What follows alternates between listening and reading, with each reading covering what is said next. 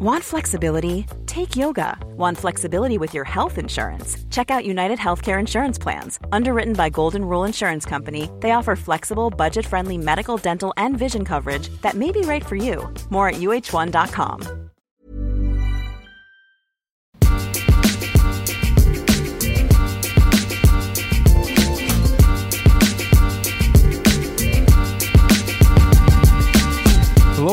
To the FPL Roundtable, the only fantasy Premier League podcast where we guarantee that you might learn something about fantasy. Probably. I'm your host Kevin DeVries. Joining me, as always, my good friend and partner in crime, Rob Langevin. Although I said always, and you weren't here last week. But anyway, you're back. I'm back. I'm here. Are you back in a New York groove? Are you back in black? Mm, Are you back to back? I mean, I occasionally wear black. I mean, I'm I'm in the suburbs of a New York groove. Um, The the slightly less popular song. maybe they, they play it like a cappella. They don't they don't go so so hardcore as the sweet version of back in a New York groove. Yeah, yeah, yeah. That makes sense. But yeah, scheduling conflict last week. I was uh, subbed in for by an amicable am, amiable amiable. That's a good word. Mhm. Amiable uh, John Wallen. Appreciate it, John. Thanks. Uh, but yeah, we're t minus three days. T minus three days. Nuts. It's, it's Crazy. This Crazy. this whole World Cup into new Premier League season has been nuts, and, and it's even crazier considering that the deadline day is going to be this very Thursday. But we'll get to that in a second. Because first, Rob, we were both bemoaning something over the weekend I bemoan a lot. about uh, about the, the Manchester City rotation risk. Now, uh, I know uh, John came over to to Rasball and dropped some wisdom on some folks over there um, about how you know the points are there even with rotation. City's rotated Absolutely. players are still going to get more points than some players that are starting every week. But it continues to be a source of frustration. So we're kind of going to hit some bullet points here, and I'm curious to get your take on it. First of it, No bullet you- points. I did a lot of research. We're going in depth here. We're breaking down minutes, points per minutes. Go. okay, Bernardo Silva. Are you buying into Pep's comments that he is ahead of all the other players at Manchester City in terms of starting the season? Do I believe it? Sure, because if he said it, it's got to be sort of true. But I don't trust Pep farther than I can throw him because you, we we've seen what he's done in the past, given uh, last year's injuries and then the absence of Da- David Silva. What happened? Um, listen, Bernardo is is he's a playmaker. City doesn't need him, but he's going to play. Um, given his price, seven point five, his low ownership right now, three point seven. That's crazy low hmm um, given that what Pep has actually said, and it's going to be interesting these last two days to see if he actually jumps up above Mahrez at 4.8% and above David Silva at 5.5%, and he's a cheaper option there.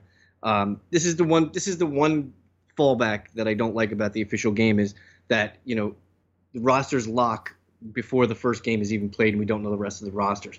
I wish that there was more of a little bit of a flexibility there. I, I know we can't change it now. I'm just I'm I'm basically yelling into You know, an- in the an goal abyss. game, you can wait until kickoff to change your teams. Yeah, in most draft style games, you know, on Fantrax and and the like, everywhere else, goal, you know, the formerly known Taga, I guess we'll call it. The Um, artist the- formerly known as Tom. yeah, the artist formerly known as draft style soccer. Um, yeah, I mean, uh, from what I've seen of Bernardo Silva, he's going to be very intrinsic on the on the build up for City. Like I said, they don't really need him. To, they have enough ability given you know De Bruyne, Sane, Silva, Silva, Mahrez, Sterling, and then even their even their fodder guys are awesome. I know Gundogan is is being rumored to be transferred out. Phil Foden has shown out well, very well in in the pre- preseason games. You know, next time England uh, goes to a youth team, I expect to see him in there. Um, but these aren't guys you're going to really roster. Gundogan, Foden, Brahim Diaz, uh, Zinchenko. They're not guys you're looking at here. You're looking at basically the first seven guys here. Um, but listen, if Pep's saying that Bernardo is going to be the most important part of that, I'm gonna I have to believe him until I don't see it on the field. I've always been this whole this whole preseason. I've wondered where Mahrez fit into this whole equation of, you know, is he going to play more forward? Is he going to play back? Um, Mahrez isn't the best tracking back defend, you know, defensive midfielder ever. Um, he basically doesn't play it. Um, all I know is for sure is when when you look at the the city lineup, there's two spots that are pretty much nailed in stone. The other three could probably go in a multitude of, of ways. De Bruyne is probably going to get the most minutes there. Fernandinho is probably going to get the second most minutes, and they'll probably be very close to 3,000 in both both of them. Mm-hmm. Other than that, you know, when you when you come up with another point here, I'm going to delve deeper into the the city the city point structure and who you should be rostering and, and looking at and, and like that. So ask your next question, sir. Okay, uh, just to, to, to wrap that up, I currently have Bernardo Silva in my team. Um, I initially was just holding on to 4.0 in the bank to start the season so that I could upgrade from Zaha or Wood uh, all the way to the Aguero Aubameyang class, mm-hmm. um, or Bernardo Silva up to De Bruyne in case he's back and ready for week two. Yeah. But after the match on Sunday, I was a lemming and went and Aguero chased. So he is of currently course. in my team, but oh, a lot of people did, and you have every right to. Yeah, but then we had uh, Richard, who's a fantastic uh, writer in Manchester, come on and talk about Manchester City, and he guessed that Aguero not only will not get the majority of starts over Gabriel Jesus this season, he said he thinks it'll be in the teens. He said he thought wow. uh, if, if, pressed, uh, admittedly, he didn't just volunteer this. I, I kind of chased him on this. Um, he said, if pressed, Gabriel Jesus, he thinks will get 22 starts. Aguero will get 16. Wow. I'd like to see where he's. Is he just guessing at this? Yeah, is he yeah, getting yeah. from? In- yeah, just just from his, uh, you know. You know, I could see. I don't have the entire city schedule in front of me. You know, when they when they go when they play quick quick turnaround games when they're in the Champions League, um, FA Cup games, um, I don't know like the days off in between, mm-hmm. but I mean, considering that last year we saw you know City basically when it when the the calendar flips and you're in January, they basically start playing, you know, basically two games a week every week for the next 16 weeks. So and then sometimes it's even three and ten days. So because of the FA Cup games and the other games that they compete in in, in ulterior tournaments. So I mean that's not a crazy crazy thing to do. I mean, but 22 starts that's you know 22 starts and then you get maybe another 15 subs substitution appearances so you're still looking at you know you know 2000 20, 20 2200 minutes for aguero mm-hmm. that's that's not anything to sneeze at because in 2200 minutes he could do tons of damage right and he did last year yeah exactly it just it just makes his star a little less bright in the fantasy sphere. Um, well, you said you had like, a lot more stuff you wanted oh, to. Uh-huh. Totally, totally. No, go ahead. Yeah, you said there was a lot uh, more stuff you yeah. wanted to talk about about Manchester City. The next point I had here was Kevin De Bruyne and if you trust him week one, but I feel like that'll be an easy segue into whatever all you wanted to get off your chest. Yeah. So so basically when when you're looking at your at the city and you want to have city involvement, you know, everybody jumped on Aguero. Um, they, they don't know what the, the news is on De Bruyne if he's coming back week two, week three, whatever. Um, so basically, this, this is just a simple math. I'm not a math person. Kevin knows it. If anybody's listened to the show, I suck at math. But for some reason, I did math today. So City plays with a four, five, one ish kind of amoeba, whatever. You know, they have guys that play forward but are classified as midfielders in this game. So for for this podcast, we're going with that they play a four, five, one because they're only going to have one forward that is attainable from your official game roster, Aguero or Jesus on the on the starting roster, and then you're to have five midfielders. So just bear with me. So there are five starting spots up for grabs at City. At 3,420 minutes, that's a full season. That is 17,100 minutes total for five spots of midfielders.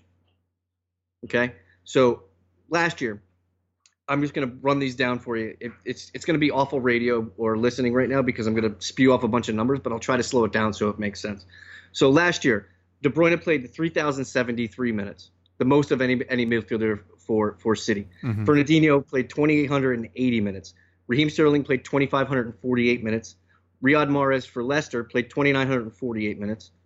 Uh, Leroy Sané played 2,415 minutes uh, David Silva played 2,431 minutes, and Bernardo Silva only played 1,510 10 minutes. So when you break that down and base that off of the 17,100, you know, I just made random guesstimate of what I thought these those seven players would attain this year to get to that 17,100 because I think those seven guys are going to get the majority of that 17,000 minutes because that's all that you could play. I mean, yeah, bonus time, you know, extra time does does count, but it doesn't because guess what? Ties count. So so basically, I figured it out that De Bruyne is going to have about 3,000. He's probably going to be about on the same pace as last year. Fernandinho 2,800 probably about the same. Sterling 2600. I gave him a little bit more. Stole from De Bruyne and Fernandinho. Mm-hmm. Uh, Sane's 2400. I think that he'll probably duplicate minute wise what he did last year because I think that Pep would want to keep him and his his spring and his step available for the Champions League games and other games like that. Uh, David Silva, I, I I bumped him down 400 minutes to 2000, and Bernardo Silva I bumped up to 1800. And then the, the wild card in this whole thing is that Riyad Mahrez wasn't in this equation last year he had 2,900 minutes for for Leicester last year. Yeah. So, but I don't I don't think he gets 2,900 minutes in this midfield. I think I put him at 2,500. So, based on those numbers and how that so basically if you add up all those numbers, it's basically 17,000. I I took off 100 because I'm a good friend and I figure everything out. So, based off those numbers of what I thought think they'll play. So, the minutes last year and then the points that they scored. So I'm just going to give you an example here. And like I said, this is going to be awful radio, but if you slow it down and listen to it, it makes complete sense. On a point per minute basis, Kevin, who is the highest scoring midfielder, points per minute in the mid, in the Manchester City midfield? From last year or this coming year? From last year. From last year. Ooh, is it going to be something silly like Bernardo? No, it's not. Okay. It's it's it's Raheem Sterling. Okay, he he sense. gets he gets 0.089 points per minute based on his minutes. So basically, what I'm trying to you know prove here is that yes, last year's points matter, but minutes this year, based on what points that they're going they they garnered last year, are still going to be there, even though I basically took away almost 100 minutes from each player. You know, De Bruyne this year, De Bruyne last year, 0.068 points per minute. You know, I mean, there's still tons of value. Do you think City's going to score 100 goals again this year, Kev? Nope. No, but I guarantee they probably get within 10% of it. Oh, yeah. They, they're going to score 90. I mean, so basically, based on my on last year's minutes and the points that they scored, when you break that down, it it goes Raheem Sterling first, Leroy Sané second, Bernardo Silva third, Kevin De Bruyne fourth, and then you have uh, Sané fifth, and Mahrez would be sixth, and then obviously Fernandinho because he's not a scorer is is trailing based on points per minute based off of last year. So given the given the minutes that they're going to have to break down, there's still a ton of ton of value. Just just for comparison's sake, I took the other three highest scoring midfielders last year: Eriksen, Salah, and I threw in Eden Hazard because he's a big name. People are questioning whether he's going to be, you know, in or he should be rostered. Eriksen on a point per minute was 061. He would be he'd be sixth on on Manchester City based on minutes and points scored. Mo Salah would be one, mm. obviously. He scored 303 points last year. Yeah. He had an unfathomable season. He basically scored 0.104 points per minute, which is just crazy to think about because he went sick. And Hazard is 0.071. He, had, he ended the season last year at 173, and he finished in the in the mid 2000s for for minutes. So the point I'm trying to prove here is, given their given the city prices, you know, De Bruyne 10 million, Sane 9.5, David Silva 8.5, Mahrez 9.0, Sterling 11.0. There is tons of tons of value when you compare it to other players. You know, the league average per points per minute is o is 0.048. Oh, wow. That is the that is the league average in points per minute. So basically, one, two, three, four, almost four city players double that on a point per minute basis.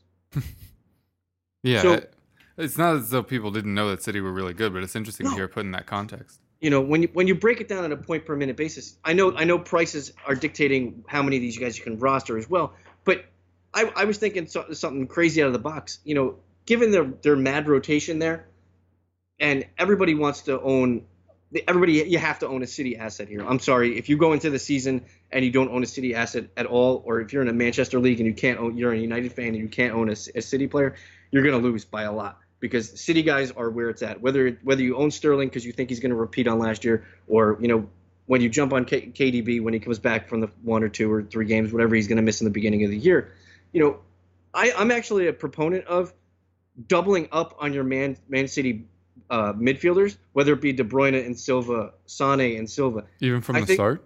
A- absolutely, because you know why? I think that you keep the one city, the extra city guy that you're not starting as your first sub. So when they don't start, your city, your city your city midfielder automatically gets put back in. Yeah. I know, I know it's a, I know it's a ginormous pill to swallow, and nobody likes having a, you know, it'd probably be Bernardo Silva because he's the cheapest there at 7.5. It's a tough pill to, to swallow when you when you look at other teams and, and people posting their teams on Twitter, and they look, you look at their bench, it's a it's a 4.0 or 4.5 keeper, you know, a 4.0 defender, a 4.5 midfielder, and a 5.5 striker on their bench, and, then you have a 7.5 Bernardo. It's a tough, tough pill to swallow when you think about, man, am I really going to have a 7.5, you know, midfielder not start every week? But in comparison, you're you're you're helping yourself better because if if De Bruyne doesn't start or David Silva doesn't start and Mahrez doesn't start, but you're rostering them and you have Bernardo Silva as your first sub, you're automatically getting in to that flux of points that City is gonna is gonna give you. I've given you the points of return. I've given you the league average for for for players over 2,000 minutes. It's listen, you're gonna get gains from owning City midfielders, whether it's one or two. Listen, everybody wants to own Aguero because of the goals. Fine. Everybody wants to maybe own a City defender because the discrepancy between uh, the, the top six and the bottom 14 defensively is just is just astronomically skewed because the, the top six teams they, they outscore the bottom 14 teams by almost 30% defensively because of the clean sheets. Yeah. Um, and, and just to wrap up with City in defense, right now I think the defender you can trust the most is Laporte because he played seven of their last ten matches last year, and he was the only one that didn't have to go a World Cupping. Uh, agree or disagree? Uh, yes. If if push comes to shove, and I had to own one City defender, it, it would be Laporte. You know, Mendy is the the belle of the ball right now. He's getting all the love because Pep has talked him up to high heaven, saying that he's the most important uh, part of their you know their scheme or whatever, and he's going to use them in any way possible to you know, and and that's great. But at 6.0, I'd rather save the five cents and then or 50 cents or whatever and, and grab a, another stout defender from another team because you want multiple involvement in the top six rather than the bottom 14. All right, fair enough. Uh, we're going to take a little bit of an early break here, let you digest all those numbers and everything, and they'll be right back to talk all of the transfers that have been happening. All of them. Want flexibility? Take yoga. Want flexibility with your health insurance? Check out United Healthcare Insurance Plans. Underwritten by Golden Rule Insurance Company, they offer flexible, budget friendly medical, dental, and vision coverage that may be right for you. More at uh1.com. Say hello to a new era of mental health care. Cerebral is here to help you achieve your mental wellness goals with professional therapy and medication management support. 100% online. You'll experience the all new Cerebral Way, an innovative approach to mental wellness designed around you. You'll get a personalized treatment plan from a therapist, prescriber, or both in a safe and judgment free space. Your cerebral therapist or prescriber will outline a customized plan with clear milestones along the way so you can get to feeling your best. With Cerebral, you're not alone in your mental health journey. We're here to empower you to live a fulfilling life. So take that first step towards a brighter future and sign up today at cerebral.com slash podcast and use code ACAST to get 15% off your first month. Offer only valid on monthly plans. Other exclusions may apply. Offer ends July 31st, 2024. See site for details. All right, and we are back. Rob, obviously things are getting crazy banana pants as we wind down uh, to the transfer deadline. Um, today, in particular, there are three uh, quick moves that were pulled. Um, we'll just gauge your fantasy interest in each of them. I assume that the Lerma deal to Bournemouth is the least interesting to you.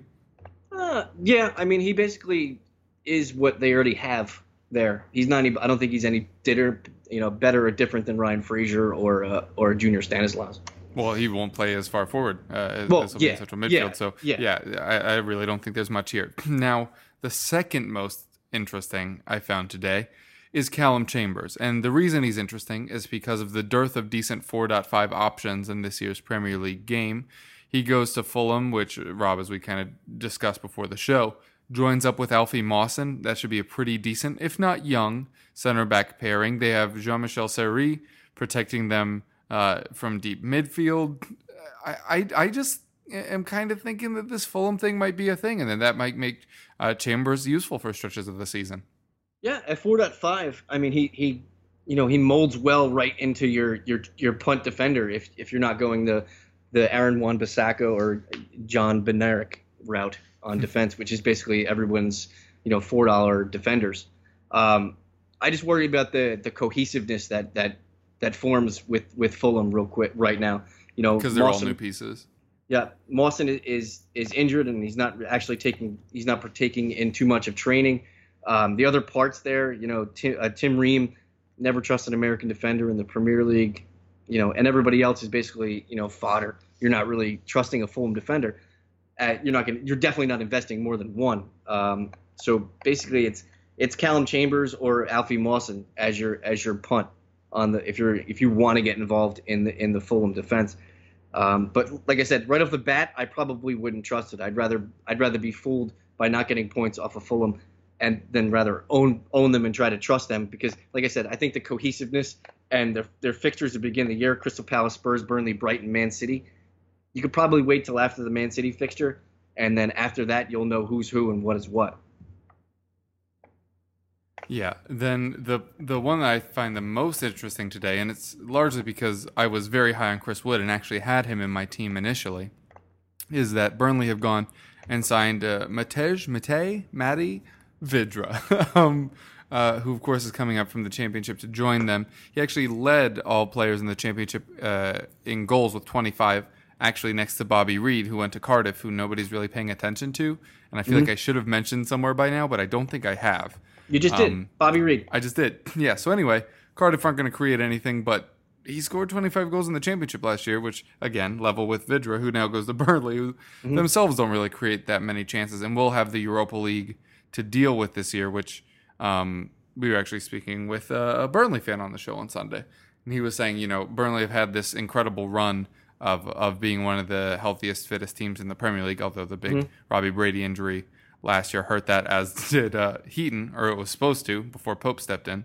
But obviously, with the, this ramping up in fixtures, um, that might be a bit of an issue. We may see some rotation. But what do you think about Vydra at Burnley? Uh, I this is not unlike any other year where we've seen the the previous leading scorer come up, and they he's they're always on a either on their existing team where they the transition to the Premier League isn't as you know smooth goal scoring wise eh, that they don't produce what they did in the championship. Um, like I said, it's always a, an 80% of what you got there, but 80% of, of 25 goals, that's still 20. So, I mean, if, if Vydra scores 20 goals in the Premier League, Burnley is a top 16. Simple as that. But the other the other thing interesting thing is I'm I'm interested to see where his price point comes in because you have Barnes there at 6.0, you have Chris Wood like you said at 6.5. If he comes in at 6.0, he opens a new can of worms on the fo- the cheap forward ranks when you look at pricing, because once you get down into the 6.0 range, you're basically into the into the Callum Wilson, basically useless guys. Callum Wilson, Jermaine Defoe, Barnes, like I mentioned, Steve Mounié, Iheanacho, who's actually done well in the preseason, Sturridge, Muto, Rondon is the new is a new addition as well. Um, it, it, becomes very interesting for that. It, it basically takes down the third striker not down a notch. It was at 6.5. Now it goes down to 6.0 because you have another intangible guy who could play up top. Because Burnley at times does play two at the top. You know, we've seen it when with with Barnes and and Vokes play up top, or could be you know Vokes and and Wood, or Wood and Vydra. It could be any any of the two, but they do like to play two at the top sometimes. So, I mean, from that kind of value, I mean, Burnley isn't gonna isn't gonna create a ton. But I tell you who the one guy that, that makes more sense for. If you're looking for a cheap play on the Burnley side, how about how about Gudmundsson at 6.0 now? Now yeah. that he has an additional playmaker up top, I mean he's getting zero love from the from the ownership. He's got 2.3 percent. This is a guy who scored 117 points last year for a Burnley squad that for a Burnley squad that, that, that finished in what the bottom six in scoring goals, I believe, bottom seven. Yeah, they, they weren't great.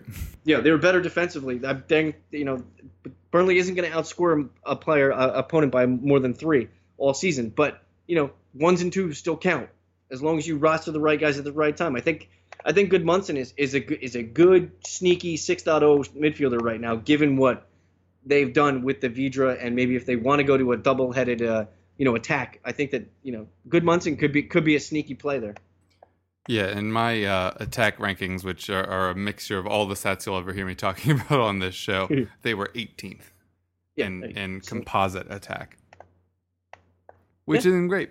Um, so those were the big ones today. Uh, we'll get through a, a, few of these somewhat quickish uh, that have been happening over the last week since we recorded. Um, Salomon Rondon moves to Newcastle. For me, this isn't too big a deal. He's averaged eight goals and three assists over the last three seasons because one season he did seven goals and three assists. One season he did eight goals and three assists. One year he did nine goals and three assists. Um, mm-hmm. So pretty consistent there. He's never scored more than 118 points. Are you any more interested now that he's at Newcastle than you were in him at West Brom last year? No, you have to ask yourself this one question. If you're interested in Alexander Mitrovic, then you're probably in the Salomon Rondon business because I I could see them just mirroring each other mm. goal wise for the entire year. You know, both maybe, in total maybe, and that they'll all be headed. Yeah, maybe max, maybe max in a dozen, floor of eight. You know, they're going to be in that eight to twelve goal scored range. Mac, maybe maybe you want to go crazy and think they get hot. Maybe fifteen is the is the most they could score, but that that'd be just that's crazy. But I you know 12 is a good number to put on for both of those, and you know 12 from a 12 from a value striker like that isn't awful, but like I think there's I think there's better bargains at the 6.5 7.0 range. Yeah, it's worth noting. Uh, what did he come in at 6.0 for Rondon?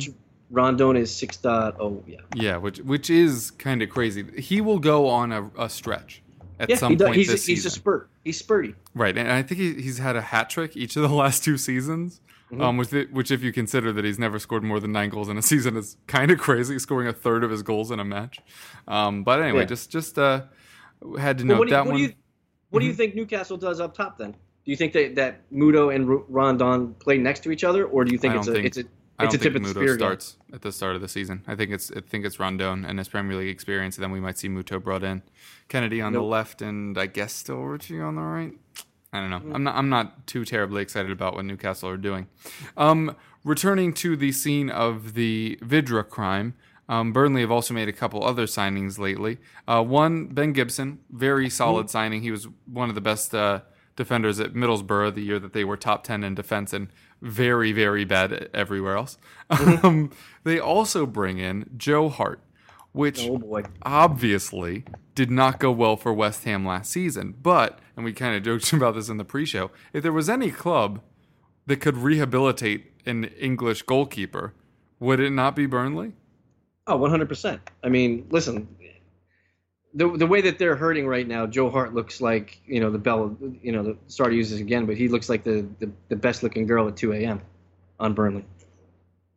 Yeah, and he he could rack up some points. I mean, this Burnley defense is a very good one, um, and all made all the better by bringing in Gibson because that means when um, one of them gets hurt, it won't be Kevin Long, who while a 4.0 cheap option last year, also he's not very good at uh, football. Yeah. So or soccer, depending on yeah. where you're listening to the show I mean, from. Bur- Burnley's defense of, of Lowton, Mee, Ward is out right now. I guess Tarkow- Tarkowski is a starter, and Gibson. Mm-hmm.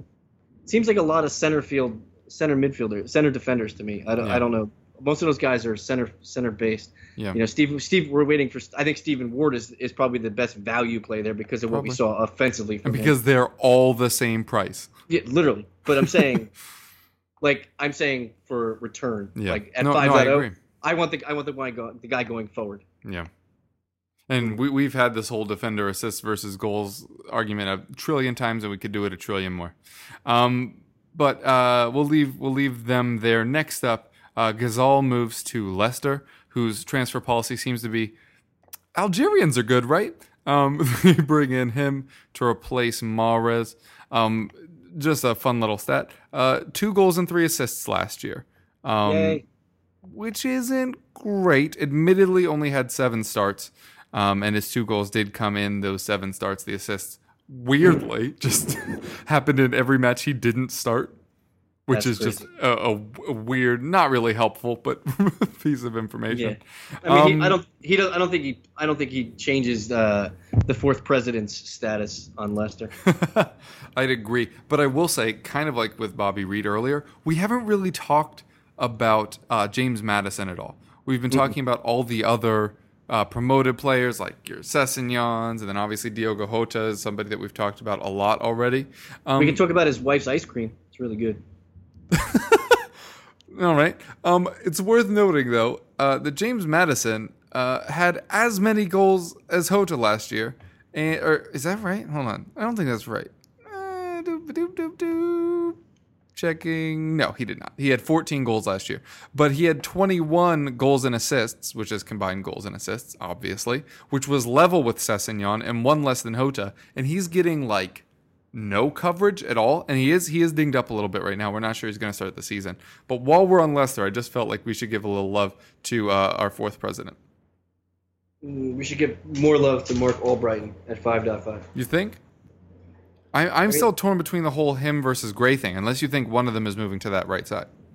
One of them is moving to the right side. Whether I, and I think Albrighton is the guy to naturally do that. I don't think they would take Gray away from his more dominating side because yeah. speed is Gray's game and, and the yep. ability to get past players. I think Albrighton could basically play right, left, or center if, if they needed him to be, needed him to. True, and it would be worth keeping an eye on who takes those corners because it very well could be Albrighton who has a fantastic ball in him. It could also be Fuchs if he actually wins his job, but we're not super sure that's going to be what happens yet. So it, it could be someone completely different. It could. And Mark only Marc Albrighton knows. Marc Albrighton knows all. Um, now back to Fulham. Uh, Max Meyer they signed from Schalke, kind of. Uh, he was actually um, on a free transfer. Now, this was supposed to be one of the brightest prospects in world football a couple years back, a common trend in this Premier League window. Um, but he was forced to play deeper last season, uh, played 24 Bundesliga matches, had an incredible zero goals and zero assists. That's Yet, great. I still contend he's better than Jason Puncheon. Deal with it. And I think Crystal Palace are going to have a bit of an attacking resurgence this season. What do you think about Max Meyer? Mm, I want to see how he, he develops into the Premier League play. You know, Bundesliga, and he we saw him. He struggled there because basically he peaked like four years ago. He was basically like, you know, on a rocket ship to stardom four years ago because of what he did in the in the youth tournament. Um, yeah, I want to see how he gels with the team. Uh, you know, Milivojevic is not knotted on there. Townsend is knotted on. McArthur is probably knotted on as well. Then you bring in the new guy, uh, uh, Chick. Yeah. So I mean, yeah, I, I I'm trying to see a spot for him right off the bat, depending on how offensive, you know, Crystal Palace wants to go. Because you still have Zaha there, you still have Benteke, um, you got the Norwegian uh, Goliath Sorloth, and you know, I is I think Max Meyer is this year's Connor Wickham from 10 years ago when Connor Wickham was being touted as a great prospect. I'm kidding. I'm only kidding. um, uh, we'll shift now to Everton, who have signed Lucas Digne. Um, was it Barcelona? People will probably recognize the name just because of the profile. Um, only had 14 starts last season, just four clean sheets there, no goals or assists for him either but it is worth noting that Everton have a very kind start to their season. Uh, so we'll, we'll, use Digne as kind of an entry point to just talk about this Everton defense on the whole, because Ashley Williams also left, um, which means that there are probably two spots. They're going to miss him, dude. It's crazy. um, not emotionally or defensively, but maybe in some other ways. Um, so the question is, whoever wins those spots, are you interested in them just because they're part of an Everton defense that, while not very good last season, does have very favorable matchups to start the year. Uh, listen, Everton is interesting. I just don't know how much defensively I'm going to buy into it. The the Digne signing is a is a, just a giant flag in front of Leighton Baines' face that listen, you got to do some stuff, or you're going to get replaced. Um, Michael Keane needs a backup, uh, you know, a bounce back season. Believe it or not, I think Jagielka at 4.5 is a phenomenal value because I think he's I think he's going to center that defense because they need some kind of veteran there. Um, Coleman on the other opposite side, we know what Coleman is. Whether he gets back to you know pre leg break this year or maybe halfway through the year, something to keep an eye on. But but Digne is definitely a, a flag, and and anybody who owns Leighton Baines right now faced you know 1.8 percent is is Leighton Baines ownership. Digne is 2.2. So I think there's some belief that the that he's already taken taken over him. Um, you know, Everton needs some solidity in the back, and uh, Keane needs a bounce back. Like I said, like Jagielka at 4.5. I don't see any other person there that's going to start over him to start the season. It's not. It's yeah. not going to be Cuco Martina. It's not going to be Jonjoe Kenny. Uh, Seamus is out. Obviously, Yeah. Ashley Williams is out. You know, I mean, it's not Mason Holgate. They're they're wing players. Coleman's a wing player. John To Joe be Kenny. fair, Holgate was originally a center back yeah, before they kept been- playing him at right back. Just, just as a thought. wing. Yeah, I mean, but but when you look at the defense, Kev, who's going to play next to Keane in the middle? It's, it's got to be Jagielka right now. Yeah, you, you you'd assume. Yeah. Um, I think the I think the battle is more Baines, Digne, Coleman uh, early season fitness to the what we saw out of Jonjoe Kenny last Mhm. year. Yeah, although you'd assume uh, Coleman will eventually win that job easily, and he should Oh, have his own value later Oh, on. Um, also, uh, Crystal Palace. Oh, I wrote down Kuyate. That doesn't matter. He's a defensive midfielder, and Toga doesn't exist anymore. We're very sad about Yeah. it, but that's just that's just how it do. Um, so now uh, let's let's get a little hypothetical on on some folks. Um, Let's Mm. hypothesize. moves moves that are allegedly close. We won't get into the likelihood of them. We'll just get into the potential fantasy impact because you won't hear from us in between deadline day and when rosters will have locked already. Um, Toby Alderweireld. There's nobody else interested other than Manchester United. Would you be confident owning him regardless of where he ends up because he'd either be in the Tottenham defense or the United defense? Um, what is he? Six five. I would assume so. Price. Maybe not. He did miss a No, lot he's of six last oh. season. Everybody's Okay. six on on, Yeah. on Spurs. Yeah, at six I mean, he's. Mm, I mean, United did lead the league last year in clean sheets. If he goes there, it's basically like a mutual swap him for, I guess, Phil Jones. Uh, um, yeah, I mean, at 6.0, you, you kind of have to take notice, uh, but he'd be your your premium defender. But if, if buying into premium defense is your thing, then you probably are looking for someone who probably plays a wing, gets more assists, does things like that, and you're probably looking at, at Andrew Robertson. Yeah, whose ownership is now so high that I actually shifted off of him because I was like, eh, all right, this, this is getting a little crazy. Um, The other side of a potential swap deal that I don't personally see happening, but again, that's not the point of this, is Anthony Martial theoretically going back in the Toby Alderweireld deal to Tottenham. Again, don't see that happening. But on the fantasy side, if Martial goes to Tottenham, are you interested? Um, well, then it starts bringing into the the play on minutes. Who's going to play how many minutes? How many minutes is Martial going to etch out into that system? Is he going to play as many minutes as Son? Is he going to steal from other guys, you know, on the ball capabilities like Eriksen? Assist wise, it, it's a it's a question mark. I probably wouldn't right off the bat. I probably wouldn't even look at Anthony Martial. Okay. And if he ended up at Chelsea, your beloved Chelsea, would he be interesting there? Do you, do you think he'd be a guaranteed starter if he was there? I'd buy I'd buy ten Anthony Martials if he was at Chelsea because Chelsea's the team. They're the best. No, I'm kidding. Uh, yeah, I I don't see I don't I like I said I, I don't care where Martial goes. I want to see him not be what we saw at United, somewhere else first. He's he's the guy we we coined this phrase a lot. I'd rather be you know late than you know too early. He's the guy. I'd rather have him do stuff and then me jump on the wagon two weeks later then buy into him two weeks too soon and then just you know he'd be gone basically before you he, you reap the benefits of what he did. Yeah. Um, s- I yeah, got one for you. I got one for you. What Yeah. what do you what do you think if the Adama Traore move goes through? Okay, I've seen a lot of people talking about um, his dribble efficiency. Well, yeah, is- this isn't Taga. I know. I'm sorry. No, no, no, no. It's fine, and and he he is very fast, and he's very good in one one v ones. The problem is he's like literally a crap Aaron Lennon. Like Yeah. once he beats anyone, he has no idea what to do. He's okay. This might seem harsh. He's barely a footballer. He's basically a track star that somebody put a ball in front of and told him to figure out what to do with it, and then he didn't.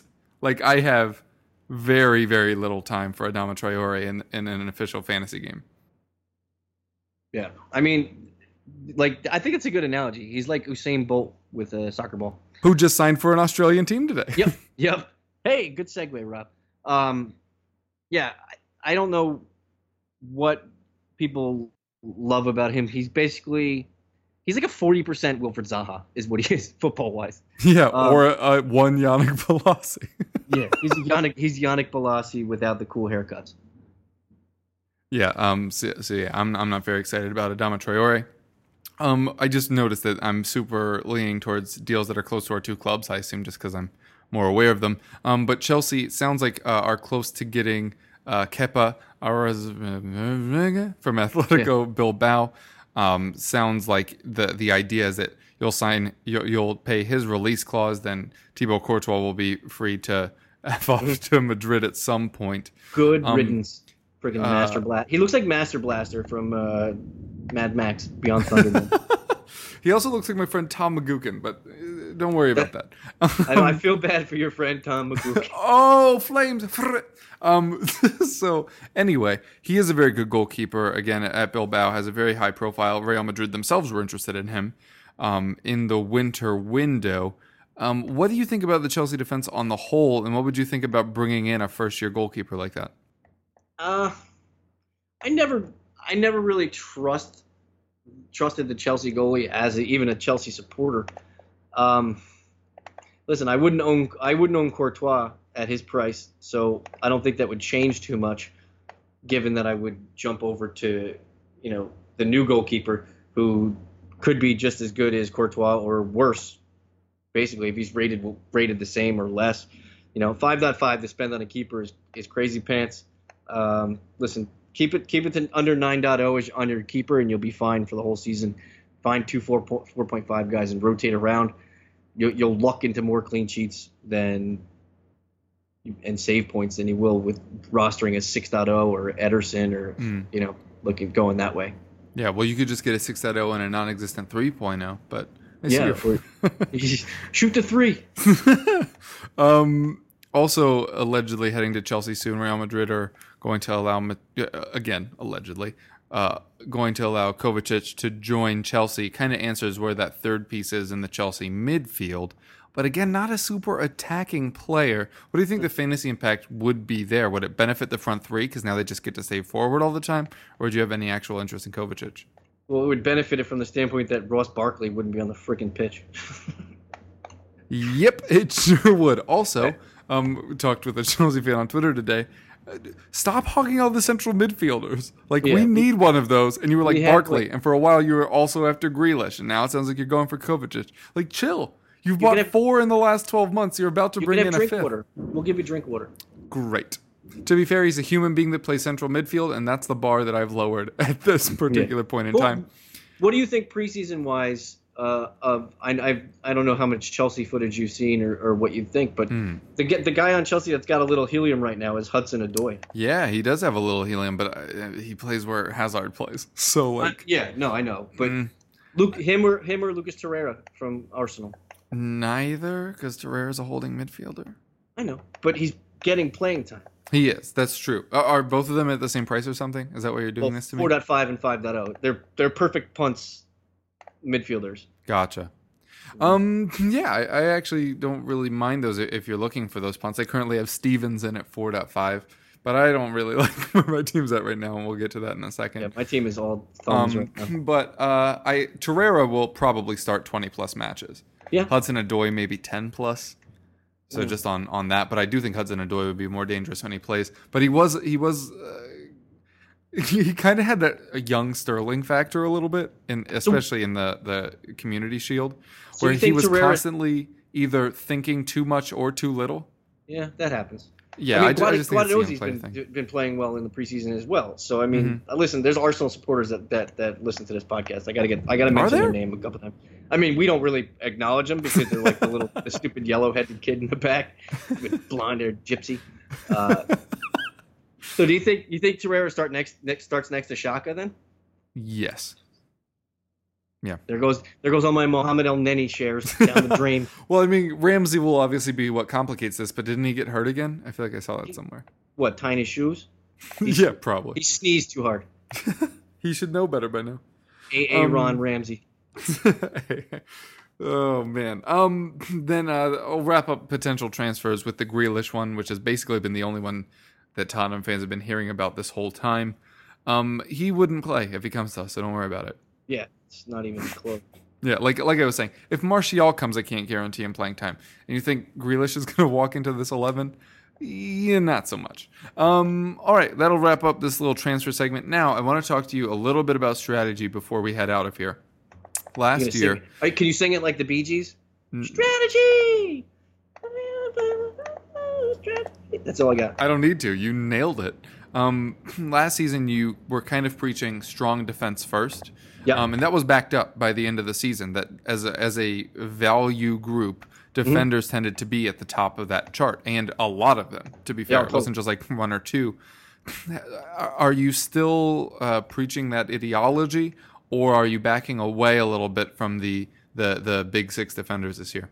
Here, this this has gone on for more than one year. It wasn't just last year. The, the top flight teams, the top six, and then the bottom fourteen, the top six defenders score more. They they cost more, but they they give you more points. I'm going to run down the last year's best point scorers from the top and from the top down. Kevin, you stop me when I get to a you stop me when I get to a bottom bottom 14 mm-hmm. team. Ready? Ready? Azpilicueta, Alonso, Otamendi, Valencia, Davies, Walker, Vertonghen, Bellerin, Moses, Monreal, Smalling, Cresswell. Oh, Cresswell. Yeah, Yeah. that's 14th. And he had like, didn't he have seven assists? that's 14th, Yeah. and he wasn't even cheap. He's still 5.5 for a West Ham team that was absolutely poo. well said. No, it's, it's a Um, very good point.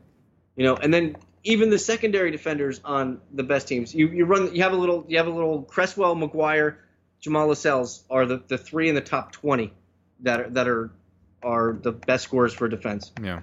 I said it before when I was talking about the city defense. The the top six defensive teams score 30% more points than the bottom 14 defenders. Yes, they cost 30% more most times, but Yeah. is the money worth it? Would you rather pay the extra dollar for 50 plus points, or would you rather save a dollar and get 50 less points? Yeah. Um, is that philosophy currently reflected in your draft? It is 100%. Interesting. All right. Uh, well, uh, as I said, there's still deadline day left to come. I'm still not a huge fan of my team, but we'll lead in with you, starting at the back with with your uh, defensive love. Who, who is currently in your draft for FPL? Uh, my goalies, I still have the un- $9 and under bunch. I got Fabianski and Patricio. I don't see any reason there. They rotate nicely. They got mm-hmm. good matchups for the beginning, good matchups in the middle. You can rotate off of them when you need to. That's all that matters for me, and that's all that should matter for your goalies. Uh, and the current, like I said, nine dollars and under is a great thing. Uh, I'll start on my defense. I have two 4.0 defenders in my team. I'm basically going with the stars and scrubs Ooh. because you basically want to. I'm only going to start three defenders. I'm not going four wide at the back. I'm only going to play Mhm. three. My uh, 4 4.0 punts are one, Aaron Wan-Bissaka and Jan Bednarek. Yeah. Uh, they both are nailed on. They're both going to get playing time. I think Bissaka is a is a sleeper to be all sleeper. I think that he gets enough forward, and I've seen enough of him in the preseason Yeah. to know that he's he's kind of an athletic player, and he fits into what Crystal Palace wants to do on the wings. and he, does. finally replaces Ward, who we've been wondering for like two years who was going to eventually beat him out to that job. you know, and and trusting a, a Southampton defender right now after they've given up, I think they've given up 11 goals in their last four games in the preseason is just not something you want to do. But at 4.0 for Bednarek, he he's nailed on there. I mean, I don't know who else is going to play on this, you know, Southampton defense. Mhm. He's probably got Wesley Hoedt next to him, Bertrand on the one side, and if Cedric's healthy Fit to start the season, Yeah. yeah. I mean that'd be your that'd be your defense right there, and I'd they have the third best starting schedule of any unit, so Yeah. 40 units because attack and defense are separate You know, units.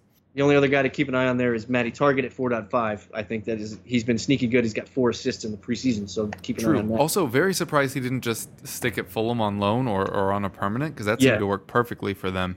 Um, Yeah, and absolutely. also could hurt Sessegnon's value because he he was allowed to finally play strictly as a winger the second they brought in Targett uh, Yep. at left back. Um, Yep. So a chance that everybody that's in love with Ryan Sessegnon will have to deal with him playing at left back. Although he was still fairly productive for a defender, just not as productive as he was, you know, when he was playing as a forward. I just I just worry about Sessegnon being stuck in the back because he's getting dragged there by better players, Mhm. you know, than the championship Yep. over.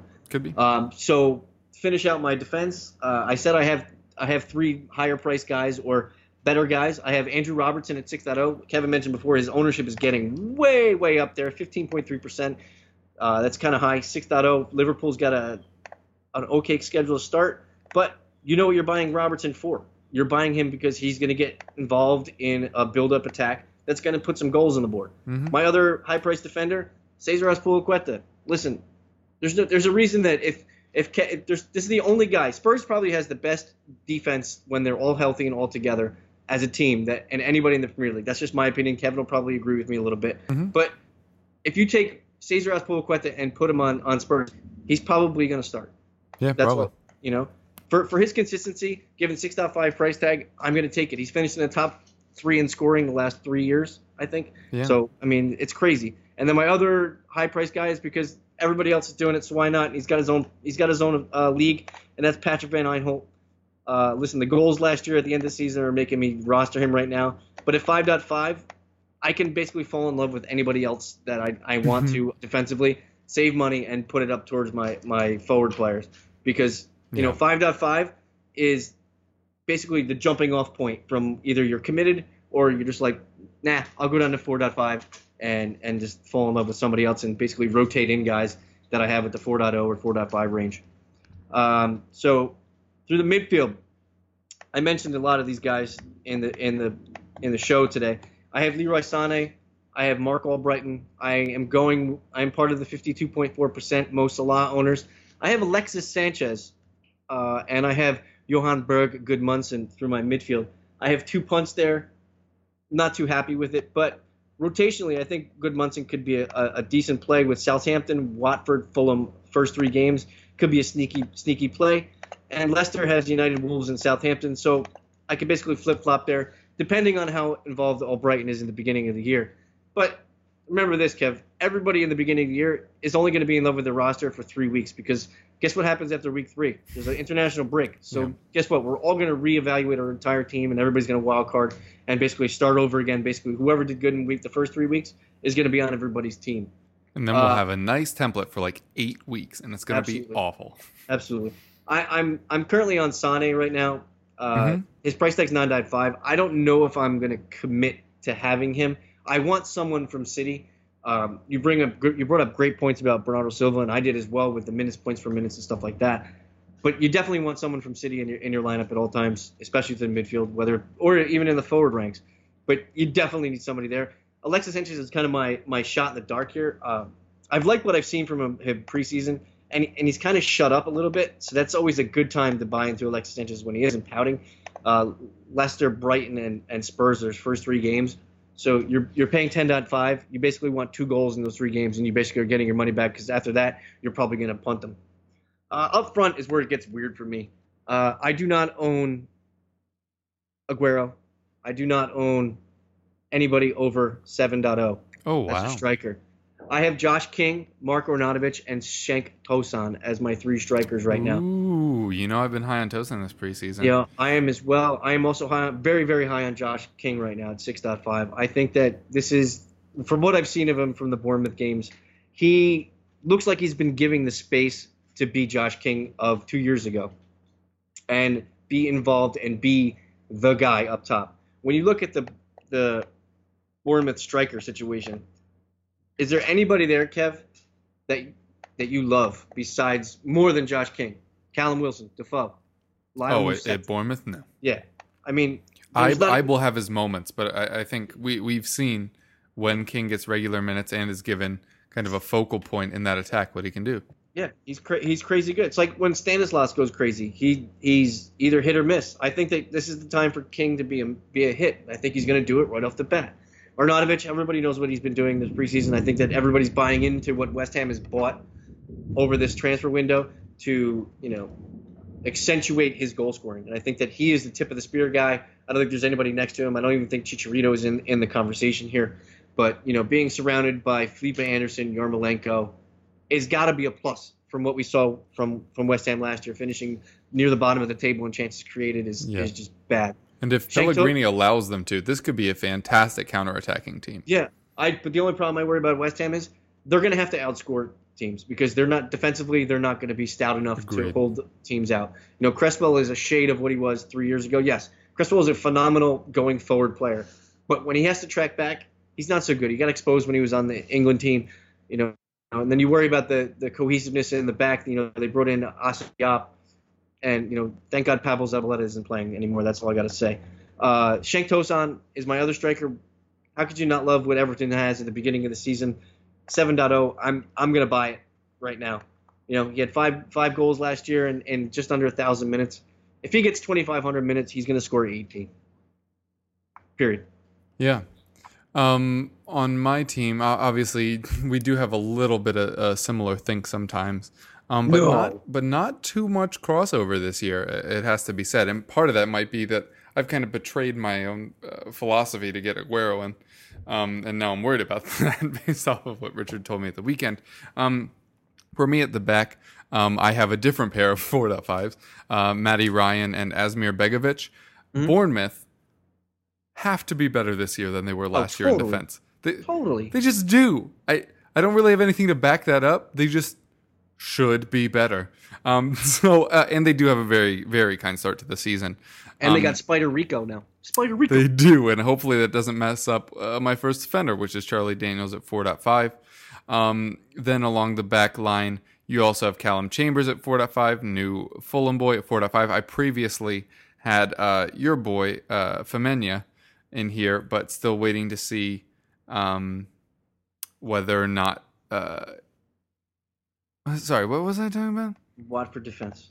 Oh right, still waiting to see if Femenia. Sorry about that. Still waiting to see if uh, Femenia will fully win that job over Janmaat, or if Janmaat will play further forward, which he did at times last season, but doesn't seem very likely because um, they got Deulofeu back on a permanent. Um, So we'll we'll see what happens there. So that concern is why I shifted over to Chambers so early. I also have Wan-Bissaka. I do think he starts in at 4.0, pretty much a must own. Instead of Robertson, I've switched down to Alexander Arnold because he'll get all the same clean sheets. Um, Robertson only had five assists last year. I say only, uh, admitting that that is still like tied for like fourth or fifth in defender assists, and that he only really played half a season. Um, but I just needed that extra buck so that I could get Aguero in. But we'll talk about that later. I also have Cedric in at 4.5. Has a very good starting schedule, and because I have a whole bunch of all the same price defenders, it really doesn't matter if he doesn't start week one. Um, I fully concede that defense is where the points are, but again, I really had to mess with stuff to get uh, my forward set up.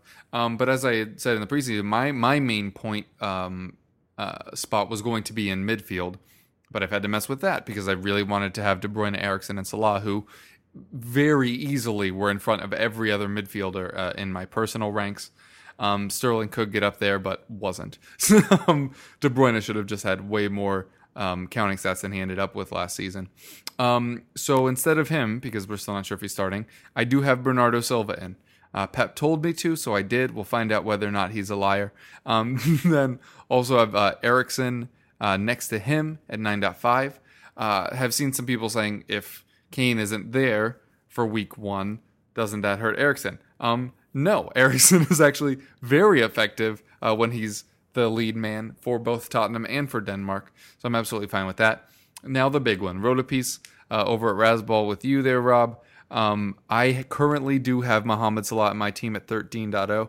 There are so many question marks in FPL right now that I'm willing to pay the extra 2.0 to be guaranteed a player that's going to both start and be a good captain option in week one against the weak West Ham defense that we literally were just alluding to. Um, so he does make the cut. My Everton uh, drip of investment is in Richarlison at 6.5, listed as a midfielder, going to obviously be playing on that left wing for them. Um, I just think he, he's.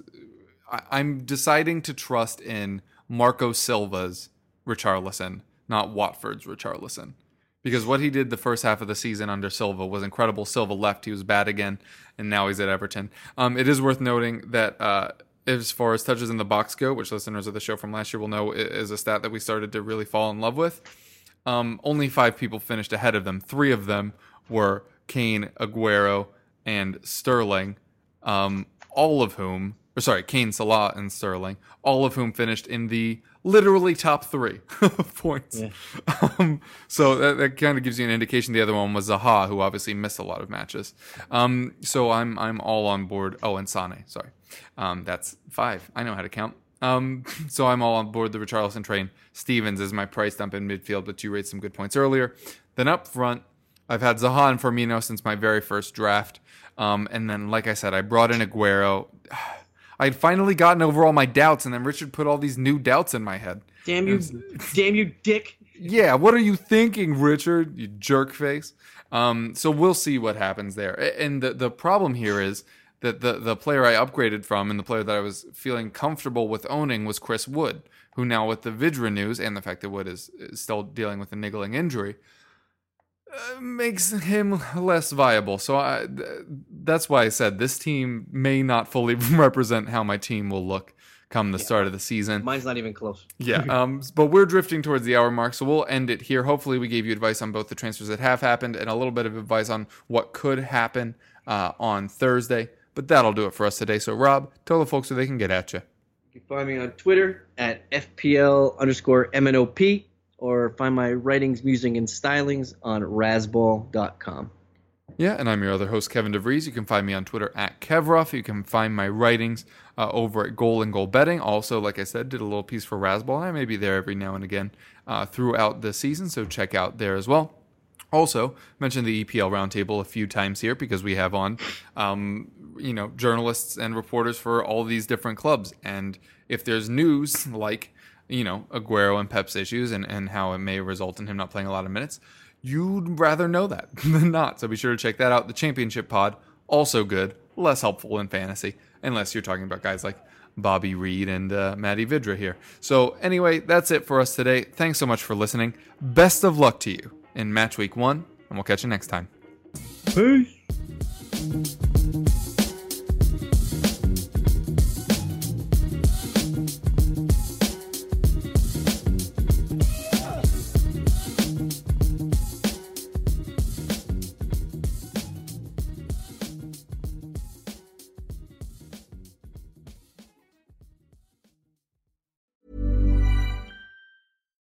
Every fan knows the right player in the right position can be a game changer. Put LifeLock between your identity and identity thieves to monitor and alert you to threats you could miss. Plus, with a U.S.-based restoration specialist on your team, you won't have to face drained accounts, fraudulent loans, or other losses from identity theft alone. All backed by the LifeLock Million Dollar Protection Package. Change the game on identity theft. Save up to 25% your first year at LifeLock.com slash aware.